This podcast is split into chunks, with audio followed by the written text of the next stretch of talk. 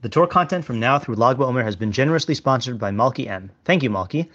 June is less than a month away, which means that I'll soon be transitioning into summer writing mode, with more Substack articles and fewer recorded shiurim. The bulk of these articles will remain free. However, if you would like to support my Torah and gain access to additional spicy written content, consider becoming a paid subscriber by going to rabbischneeweiss.substack.com and signing up today. Hello, I'm Rabbi Matt Schneeweiss, and this is the audio version of the two-page article I wrote and published on my Substack at rabbischneeweiss.substack.com on July 7th, 2023, and the article is entitled Pinchas, the Biological Kohen and Why I Identify as a Levi. Last time I was a guest in a shul, shout out to KBI in Richmond, Virginia for hosting me as a scholar in residence, the Gabbai approached me and said, I'm going to ask you the same question I ask every guest. Are you a Kohen or a Levi? I responded, Nope, sorry, to which he replied, No problem, that's the answer I usually get. I was feeling rather cheeky, so I asked him, Would you like me to give you an answer you've never gotten? He said, Sure. I said, I'm halachically a Yisrael, but I'm a biological Kohen who identifies as a Levi. Allow me to explain. I am a Ger. Like all Gerim, I have the halachic status of Kekatan Shenolad, like a newborn infant. I have no halachic familial ties, including tribal affiliation. See Hilchos Isurei Bia, chapter 14, halacha 11. My dad was a Kohen who married my mom and had me when she was a non Jew. I say that my dad was a Kohen in the past tense because my dad subsequently received a psak which retroactively dekahunified him to allow my parents to marry after my mom's conversion. But that's a story for another time.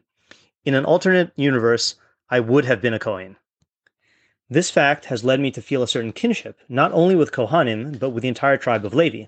Whenever I see a Kohen or a Levi, I feel a sense of affinity. Whenever I read about Leviim, I think to myself, those are my ancestors. That's my tribe. You are my brothers. Of course, I knew that there was no halachic significance to this self-identification. True, I have the blood of Levi ben Yaakov Avinu and Aaron Cohen flowing through my veins, and I might be the recipient of whichever positive or negative epigenetic traits come with membership in these groups, if such epigenetic traits even exist. But halachically, I'm just a ger without a tribe. Or so I thought. One day, just a couple of years ago, it occurred to me that I am a Levi, just not in the traditional sense. In the closing paragraphs of Hilchos Shemitah V'Yovel, chapter 13, halachos 12 and 13, Rambam spells out what it really means to be a Levi. Quote, why didn't the tribe of Levi merit in the inheritance of the land of Israel and its spoils along with their brethren? Because they are set aside to serve Hashem and to minister to him and to teach his upright ways and righteous laws to the many. As it is stated, they teach their lo- they teach your laws to Jacob and your teachings to Israel. Devarim 33 at 10. Therefore, they are separated from the ways of the world. They do not go to war like the rest of Israel, nor do they receive an inheritance, nor do they acquire for them for themselves through their bodily power. Rather, they are the legion of Hashem, or the army of Hashem, as it is stated in Devarim 33:11, "Bless, O Hashem, His legion." And He, blessed is He, provides for them, as it is stated in Bamidbar uh, 1820. Wait, is that Bamidbar 1820, or is that a typo? Hold on. Yep, all right, the quote's right. Bamidbar 1820, "I am your portion and your inheritance." Okay, continuing in the Rambam.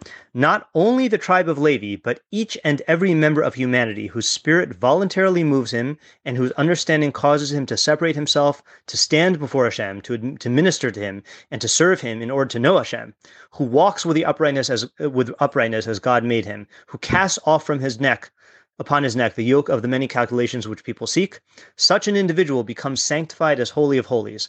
God will be his portion and heritage forever and ever, and he will provide for him what he needs in this world, just as he provides for the Kohanim and Leviim. Thus David declared in Tehillim 16.5, Hashem is the lot of my portion, you are my cup, you support my lot. End quote from Tehillim and the Rambam. I realized that this is the life I have been striving to lead ever since I became a teacher.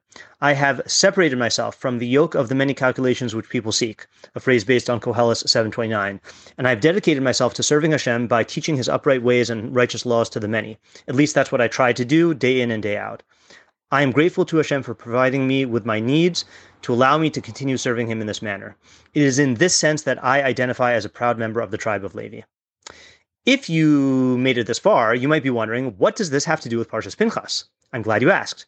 When I was looking for something to write about this week, I encountered support for the idea that there is a reality to being a biological Kohen outside of halacha, which is still acknowledged by the Torah. The sages teach in Zvachim 101b, Pinchas did not become a Kohen until he killed Zimri. Torah Tamima explains, quote, HaKadosh Baruch Hu intentionally waited to make Pinchas into a Kohen until after he killed Zimri, because the masses were zealous against Pinchas for his zealotry on behalf of Hashem, and they disparaged him and insulted him. Since people commonly say that Kohanim are short tempered and angry, therefore, if Pinchas were a Kohen beforehand, his accusers would have room to say that he didn't do what he did out of genuine zealotry for Hashem, but only because he was a short tempered and angry Kohen and he got angry at Zimri's public act.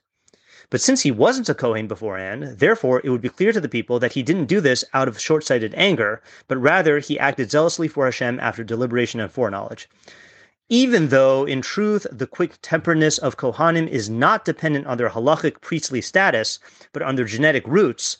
Nevertheless, the masses tend to ascribe this character trait on the basis of the social designation of Kohen and on the halachic priestly status.